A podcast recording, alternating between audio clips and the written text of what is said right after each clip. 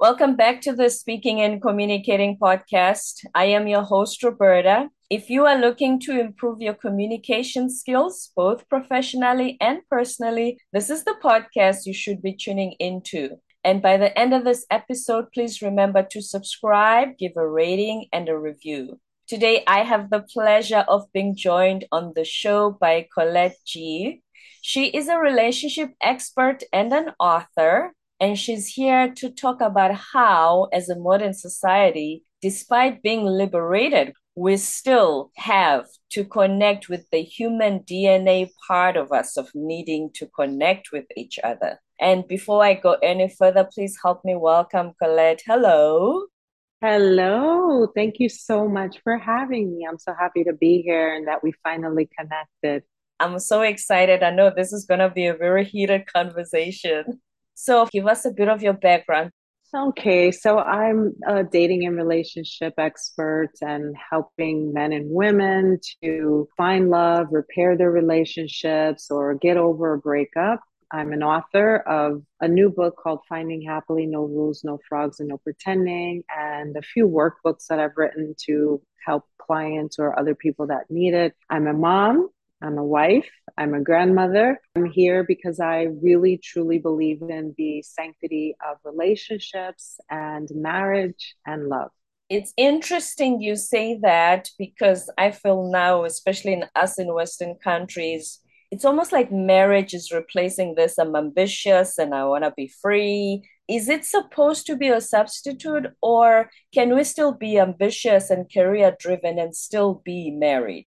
You have to recognize that marriage too is a relationship, but also it's a contract. And we make business contracts. We get a contract for our car lease and our contract for the place we decide to live. And we have all these contracts going out there, but we fall short in our American culture, especially to make a contract with the one that we say that we love. And why is that? I think that some of the challenges is that people are not really knowing how to make those connections, or there's a lot of propaganda that's telling them, you don't need to get married, you don't need a man, you don't need this, especially if this message is promoted to women of color. But I disagree with that. I think that it does require a lot of work on ourselves before we can go into a relationship with someone else. And many of us don't want to work on improving the qualities of ourselves to make ourselves ready and prepared. We'll go out there and get all the skills, the tools, and the requirements that we need, the degrees and everything for that great career to make that money, to buy that house, to buy that car. But when it comes to improving the qualities of ourselves in order to make for ourselves as a better suited partner, some of us fall short to do that. It's too much work take me as I am, you know, but it's like, well, who is it that's coming into the relationship that this individual should take as you are? And who is it that you're inviting into your lives? During the civil rights movement, a huge percentage of the Black community was married. And that's when things were tough. Who started this whole I don't need a man rhetoric? I feel like somebody went out into one of the communities and put this lie out there you don't need a man, whispered it into the ears of women. You don't need a man. Who is this person that made up this lie? Because you're absolutely right. During the most challenging times of our lives, even Black individuals from the African diaspora that were uh, living on plantations desired deeply to get married. And when they were mm. coming off of those plantations, they desired to keep that marriage. It was something, it meant something. It meant that we are connected, we are a family, we are a bond. And then somebody went into the community and whispered, You don't need a man. And also, I believe what happened is I'm not referring to all families, but as the woman became more liberated, that became its own message itself. But in the Black community, I believe also that Black women and Black men, it was harder for us to survive. And so then comes in the help the social systems or social programs to help us that said, well, we'll help you, but you got to get rid of your husband out of the house. He can't live here if we're helping you. That was a so requirement? Then, oh, yes. That oh. was an oh. absolute requirement. So if you a married woman and you have four or five kids with your husband and you're both working very hard in the home And then you think, well, let's just apply for some social help so that we can pay this mortgage to this home that we own or you know just get a little help to get up on our feet. And then they come into your home the social service and says well you will help you but he can't live here and he's your husband. Well then he moves out of the house or he's sneaking in and out of his own house to spend time with his own family because he can't afford to take care of and support his family. So that is when i believe that that became even more of an issue in the black community the separation of the black man and the black woman in the home because of social hardships. Sounds to me like it wasn't a whisper at all. That was very clearly stated. Very clearly. If we hop on over to other groups you know european women they became the liberated woman. You know, I can go to work nine to five like him. And why did this happen? Well, when you have husbands that are controlling the money in the house, being abusive perhaps to their wives, not making things equally. She has a brain, she has a mind, and yet she's completely and utterly dependent on her husband for her survivability. Women got tired of that and they felt like they wanted to have a voice in their own lives. But can we have it all? Absolutely, yes. We had it all before this construct in America. Does it exist primarily so in other cultures and countries? Well, here's the thing when I was visiting London and France, they have more this whole thing now where you don't have to get married either. It's like, this is my partner. So you can live in London with a partner and get the benefits of being married. But still, that is a contract in itself because the law sees you as commonly law married.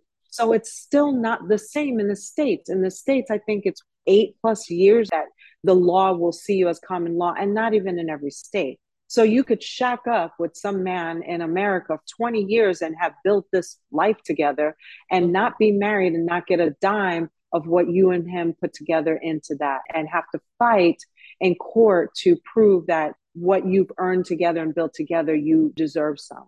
It's ridiculous. Speaking of that, remember the great Chadwick Boseman? Oh, yeah. They hadn't gotten married yet. What happened? Because you talk of marriage as a contract which it is. What happened with the wife and his estate because they weren't married? Not yet. They were engaged to be married but so he died. before that and so the marriage contract didn't exist. It's the same with DMX i think. Really yes he hadn't married his fiance at the time and then the whole mm. thing of the estate it's the same with going to the hospital. They want a next of kin because there's an emergency and they need to make a decision do we pull the plug? Those kinds of situations usually require that you be the spouse. Yes yes absolutely in america you cannot make very important decisions on your own life even if you've been sharing your life with this individual unless you are married so that's just the law that we're talking about. But value wise, I think it's something to be said about our society when we make the decision to marry the person that we claim to love and respect and want to spend the journey with while you can, because sometimes marriages don't work out. And I'm not saying that anyone should stay in a bad marriage because no. that makes no sense either. But what I am saying is that if you're dating this individual, what is the purpose of dating this individual? And this this mantra, I don't need to get married, I don't need a man, I don't need this, outside of the propaganda of who it benefits for you not to be married and who is controlling who does and who doesn't get married. But I think marriage is extremely important because it's a commitment and it creates and builds values and a foundation within our society that says that we are all connected, that we are family. We can bring up our children in a certain type of way to make these valuable connections because you're only as strong as the weakest link, or your strongest link is your network. And your network is the people you marry and the people you build a family with and the people that you wind up building community with in your extended family. And when those things are broken, it's very hard for us to build a very strong and sustainable society that works. It's so ironic. especially with this podcast, we talk about connection. So the word connection is thrown around a lot. It's because that's who we are. But what is the sphere that we have in connecting with another person so much that we marry them? Why do we always leave this door open of, I don't want to get married in case it doesn't work out, I can just break up and move on to the next one? Like a checklist, uh, swipe right, swipe left it's horrible. They call it a dating site or a dating app for a reason. If they were a marriage site, they'd go out of business. So they don't benefit you to actually get you married. Granted, some people do meet somebody and they do go on to be married. Good for you. Very small percentage of those individuals when you think about the mass number of individual users out there of these dating apps and dating sites. But I think that it gives us this illusion that I can just keep having these virtual dates, these instant dates. You see this image, you imagine what life would be, and then oh, swipe on. You know, it's ridiculous. Tell us a little bit about your personal life, your journey when it comes to marriage before the show, I was sharing that I had been married multiple times prior to the marriage that I'm in today you know, I was in an abusive marriage and very violent relationship uh, with my husband, my first husband. And then that led from one tumultuous relationship after another. And I stopped at this point and decided that it was time for me to make a marriage contract with myself and build up this loving, meaningful relationship that I had with self because I hadn't cultivated that ever. And I was in a bad relationship with myself, which allowed me to keep inviting and keeping these bad relationships around. So when I got myself to a place where I felt whole and complete, I was ready to open myself up to receive love and to share the love that I had to give. And that's when I met my husband. What was different about that is I made the decision to approach him. Whereas before I would just wait and see who was going to approach me. But instead, I'm like, I've chosen everything else in my life, even the bad stuff that happened. Mm. So I'm going to get to know this guy. I get to choose who I want and how I see my life unfolding. And it was the best choice that I made, a very powerful choice that I have no regrets in. He's my best friend. And I base these choices on our values, especially our spiritual values, something that my other marriages did not have. They were not interested in God, prayer, meditation, or any of the personal development stuff, but that was who I was in order to fit into this mold with this person that just wasn't fitting. And so when I started to look for the qualities of the man and the characteristics of the man, I closed my eyes and said, What does love look like? I didn't have a visible image of it. I just knew what it was supposed to feel like and what it looked like in the terms of the qualities of that individual. And that's what my husband and I share. We have a large family together because he was previously married as I, and we have four kids each. They're all grown. We're both grandparents, and we get to live a really good life together before meeting him, I started my business and I was like, I want to share this wake up call that I had within myself with other women. But I started helping other men because they were my first clients. And I thought, this is good. Let me fix some of these guys out here so that I can prepare them ways. for the lady. Right? Mm-hmm. Been traveling around the world, spreading this message that we can find happiness and love and create meaningful relationships and marriages, beginning with ourselves. Not that we have to even be perfect. None of oh, us are. Be. We are perfect in our imperfections because mm. of all the stuff that I carry with me from my past it made me the woman that I am today. No one else is like me. I'm absolutely unique, and I can walk with this story and all of my experiences and share that with others. Mm. Just focus on what makes you happy and what really is going to make you feel good about yourself. Of course, that begins with the conversations that we're usually having with ourselves. Mm-hmm. There's a movie Hugh Grant acted with Sandra Bullock where he says, Nobody wants to be with a saint. Saints are boring. so we're not asking we're not asking anyone to be a saint, but be yourself. If anybody's listening and think, I don't believe in God, does that mean my marriage is not going to work? When I say God, I am talking about creator. If you believe that life didn't begin with you in some other realm or some other form, then that is a choice for you to have. But I truly believe that I was a spiritual being before I became incarnation. Mm. And as a human incarnation that is one with creation itself and co creating this life, that I refer to as God. Right. Now, call it whatever you want. Call it the mana, the energy, the sun, Ra, ocean. I don't care what you call it, but it is a higher source, a higher energy, a higher power other than ourselves. That too is what is lacking. If if you truly believe, even in science, that energy cannot be created nor destroyed, then that is your belief. You are energy then. Right. And we give it a name Allah, God, Jehovah, whatever the name yeah. is. Name it and claim it and become one with it because that too is missing from our society. And I think that that's what makes so many of us feel so isolated and alone, and why the conversations that we're having with ourselves and one another are so disconnected. Mm-hmm. So look beyond just yourself back to you attract what you are. So, how mm. did you realize that attracting those first two marriages that were toxic, who you were at the time, and then you can just tell us how you started to work on yourself?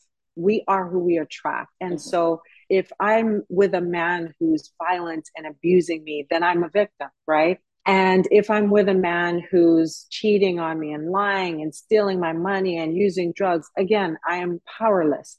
I am a victim. Because I was a child that grew up with parents that got divorced very early, became a foster care kid, and then was raised by my grandmother, then the story that I had about myself before I recognized that this was my story was that I was an abandonment, unlovable, and that was the mm. story. So I'm unlovable and I'm an abandonment waiting to happen. And so that means anybody that chooses to love me, why would they do that when my parents weren't there or nobody else was there? So I'm unlovable. What am I going to attract if the story that I have about myself, and it's not a conscious conversation that I was having with myself, but an internal dialogue, very low grade voice that was very loud. And I said, well, I'm unlovable. So a man comes along and says, Hey, I'll unlove you. I'll unlove you real good. And that's what happens. So when I realized that the relationships that I was allowing into my life had more to do with my choices, and please, ladies, gentlemen that have been victims of violence, this is in no way victim blaming or saying that it is your fault that someone beats on you or you wind up in an abusive relationship because it takes two, right? And no one mm-hmm. has the right to inflict violence on anybody else. But what I am saying is, who are we being? Who was I being when I got into that relationship? Unlovable, undeserving, unworthy, ugly, a victim, and a fool. And so I decided that if I keep getting into these relationships and I'm praying and I'm asking the universe, God, family, friends, everybody, why? Why do I keep getting into these relationships? What's wrong with me? It was the right question because it wasn't what was wrong with me. It was why was I making these choices? And I didn't realize that they were choices that I was making. I started to build a relationship with myself, beginning with this mirror exercise. It was affirmations, you know, looking in the mirror, looking into my own eyes. I cried, I mean, wept because every positive affirmation I was telling myself sounded like lies because the mm. story I had been telling myself for so long was you are ugly, you are skinny, you are black, you are undeserving, you are unworthy, you're a victim. Here I am telling these positive affirmations you are worthy, you are loving, you are lovable, you are deserving. And it's like, you're a liar, you're a liar. And I remember going to church and asking my pastor at the time, you know, I've been doing these affirmations and I'm telling myself this positive stuff, but it feels like I'm lying to myself. And he said, Well, you've been lying to yourself all this time, telling yourself these things that were not true. So it's going to take time before you believe your real truth. Mm-hmm. And I just kept up with it and weeping and crying, but holding on and being there for myself and staying committed to myself, forging a contract with myself, communicating with myself in a compassionate and loving way until one day I believed it and I started to walk in that. it was a journey that journey took me to the place that I am today. So I don't speak like, ladies, man, get your stuff together and find somebody, you know, just throwing that out there frivolously. But because I know coming from the worst side of it, one of the most extreme sides of it, to a place that I believe that we can all get to, which is a very loving, meaningful, happy, and committed relationship with ourselves and our perfect partner this lying to yourself, you had been telling yourself these stories for however many decades. So the first right. time you did affirmations, it was so brand new, bizarre. Oh. Obviously, it wasn't going to take a week for that to go away and be replaced by this new stuff. And it's not an ending to this. Mm. I still have to tell myself affirmations, do the forgiveness process, go in and say, who do I need to work on forgiving right now? Do I need to work on forgiving myself? What do I need to release and let go? This is my daily practice. It's not like one and done. I'm healed, I'm good, because it took years to get there. It's like if you start going to the gym and you work out with it doesn't feel good maybe until 15 minutes in, right? Mm. But you do it because it's something that you need to do. If I had a choice, I would rather eat chocolate cake and brownies and cupcakes and donuts and all that good, yummy stuff all day, every day. Why can't we just eat sugar and sweets and be good. But we have to add in some healthy stuff, not because it always tastes good, but because it's good for our bodies. So, affirmations and personal development work is a requirement for the mind and the spirit in order for us to be able to go out into the world and transact with others. You mentioned forgiveness, and the most important one is the forgiving yourself, which a lot of people forget when we're on this mm. healing journey, we think, yes, I must forgive Collette, I must forgive Roberta. But what about forgiving yourself for all mm. the lies you told yourself? Thinking, I should have known better, I should have done better. How did I get into this situation? A lot of people forget that step. Absolutely. The first workbook that I published is called the Forgiveness Process Workbook. And the first person that you forgive in the workbook before you even do any forgiveness on anybody else is yourself. And it is the most challenging part of the workbook because it's so easy for us to forgive our lying, cheating partner. It's that coworker that stole that job, somebody who stole my mail, you know. But the hardest person that we have a time forgiving is ourselves. We're so hard on ourselves. So many of us have so very little compassion for ourselves. Mm. We are just constantly telling ourselves the conversation many oh i was so stupid god why was i so stupid doing this or doing that and we don't realize how many times a day we may call ourselves foolish or stupid or dumb and so when it's time to forgive ourselves and not for any reason just to get into the process and the habit of forgiving so that you can say okay so you made a mistake i forgive myself i didn't get that job it's okay i forgive myself so that relationship didn't work out. It's all right. I forgive myself. But until we can learn how to forgive ourselves, we can't even really fully forgive others and release them from the bondage that some of us have people held up in. You know what I mean? Mm. Then you said you and your husband, you share the same values. Does that mean you are both ambitious and you want to make lots of money? So that what brought you together? Talk us through that. well, that probably was something that we had secondary, but our values, we're both very spiritual people. We practice the same faith. We both believe in being social justice activists for the same causes out there. We actually met volunteering at an agency where we were helping the same people and we're politically on the same side of justice and we have those same values. We believe the same rights are right and the same wrongs are wrongs. And we believe in living from a space of being a good person and not being a person who's malicious or manipulative or a liar or a cheater. So, those values, those are very important to us. And we share the same intellect. You know, we are both avid readers. We can spend hours and hours reading books in bookstores and just spending time around books. And we both are creatives. So we both write books and scripts, values and similarities and beliefs. Because our belief systems frames our values and those values become part of the core essence of who we are. Not all beliefs should be the beliefs we keep. Some we need to discard. But the true values and our essence of our being is that thing that says, I want to be with a honest, loving, happy individual who's spiritual, who believes in treating others really good fighting the good fight, working for right and just. And that is who my husband is, and that's who I am. When you are dating, then what questions do you usually ask to establish if that person shares the same values as you do? I think just by learning about what types of extracurriculum activities outside of work they're involved in, because even if a person works in let's say social services or as a teacher we sort of look at these people like oh or you know i used to be a nurse before the business that i run now and people would say oh that's such a good thing but that doesn't mean that i have good You're the best human I being. do that for I think you have to find out what people's extracurriculum activities are outside of work. What do you do for fun? What are their spiritual beliefs, political affiliations, or values? There are questions to find out you know what someone finds is just and right.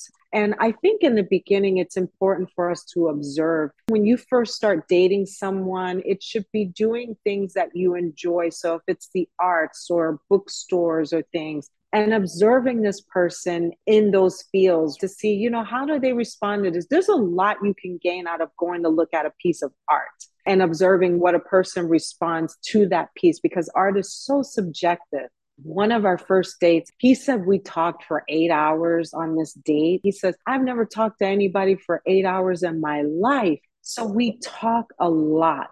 And in that talking, it's all about our values, you know, what things we believe are important. And I think finding out what's important to people takes investigation and digging. And I think a lot of people are very afraid to get in there without seeming like, well, if I start asking all these questions, it's like, hey, I'm like Barbara Walters in this. I'm interviewing you because are you going to make the cut here?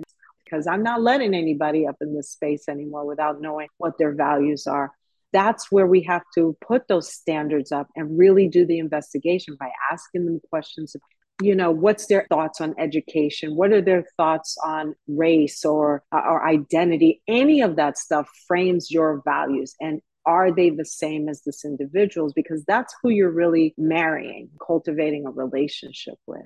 And in addition to that my brother used to say to me you must observe how they treat someone who can do absolutely nothing for them, like a waiter, because he would say, Sis, on the day he's mad at you, that's exactly how he's going to be.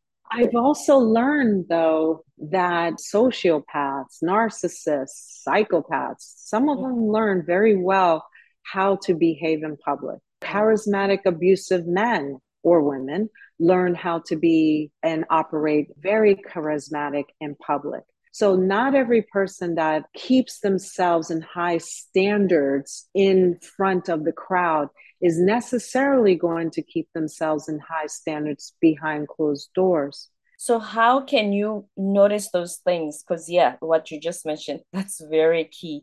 And I have a close friend who mm-hmm. just divorced her. He would put on a good act in public and that's why when she started telling other people that were close to them how he was treating her, they found it very hard to believe.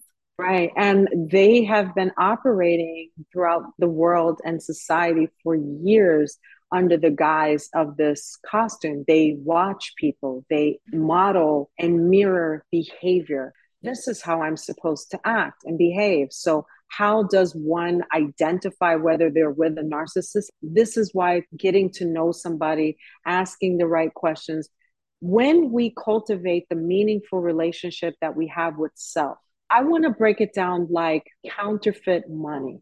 When a banker or a teller is learning all about money, they learn how it smells, real money, how it mm. looks, how it feels. They know real money.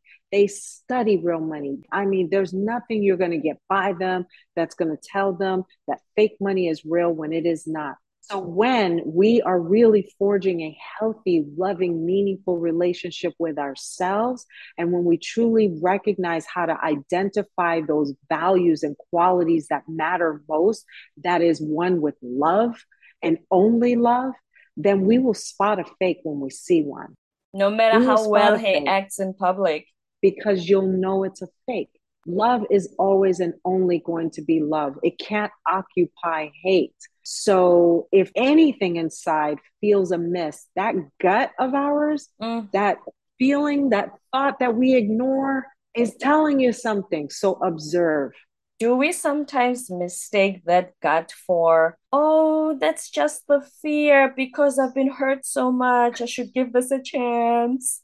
You don't owe anybody any favors. I say this to women and men all the time. If you got a feeling that this person is not treating you the way you feel that you deserve to be treated, and you're treating yourself with high regard and respect and really have good values and things, and you've been working on yourself and cultivating a good relationship with yourself, and you're treating this person good, and you don't feel like you're getting the reciprocity you deserve in that relationship, you have a choice to say, This is what I don't feel like I'm getting. What do you think we need to do to work on that?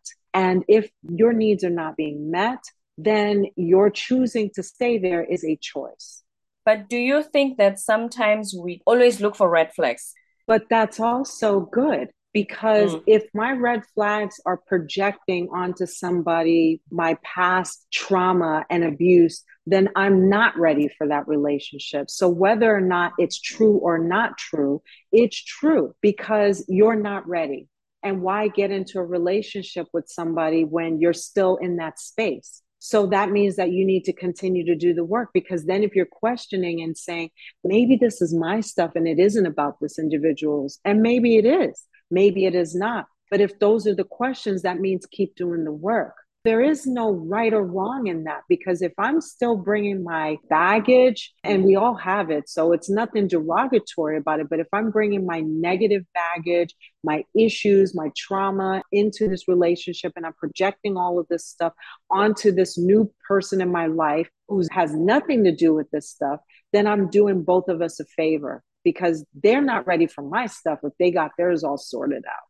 Right. I still have work to do, meaning do not move forward until this thing is resolved. Yeah. That's a very different take on what you usually hear. Please give us just three top tips on how to start working on ourselves to attract the best mate. The first tip is to forgive yourself and forgive your past partners because we talked a lot about forgiveness and the power of forgiveness is liberating. And like I mentioned, I have a workbook available on Amazon if you want to get that the next step is to use some positive affirmations and that could be you doing some mirror activities or exercises and talking to yourself positively, lovingly, using some physical techniques like hugging yourself, patting yourself on the back, really get into that power of affirming the truth that you now speak, which is the positive, loving conversations that you need to have with yourself in order to replace any negative stories or loops that you have going on in your head. And thirdly, I would say be open to receive love and to share your love with others. Don't look for other people to save you or that they need to love you up. Our life here on this planet, I believe, is to share the love and our lives with other people and them to share their love and their lives with us and us to, you know, create a loving and meaningful society. So just look to be open to receive the love, but also to share it words of wisdom from Collette Gee. Now, please tell us where to find your book. All of my books can be found on Amazon, Barnes and Nobles, Nook, iBook, Kindle, all that stuff. It's Finding Happily, no rules, no frogs, and no pretending. But you can visit findinghappily.com and find all the workbooks and my books available there, and also all my social media handles, or just reach out to me direct and say, hey, Okay, findinghappily.com, that's your website. Are there any other Absolutely. social media handles you want to share? Oh, sure. I'm on Instagram, Finding Happily. I think that's the only social media I have left. Findinghappily.com. Thank you so much, Collette. This has been wonderful. I've enjoyed our conversation immensely. Thank you too, Roberta. Thank you. So, you heard it yourself from relationship expert and author Collette Gee on how the most important relationship is the one you have with yourself because you are attracting who you are. Thank you so much for listening. Don't forget to subscribe, give a rating, and a review.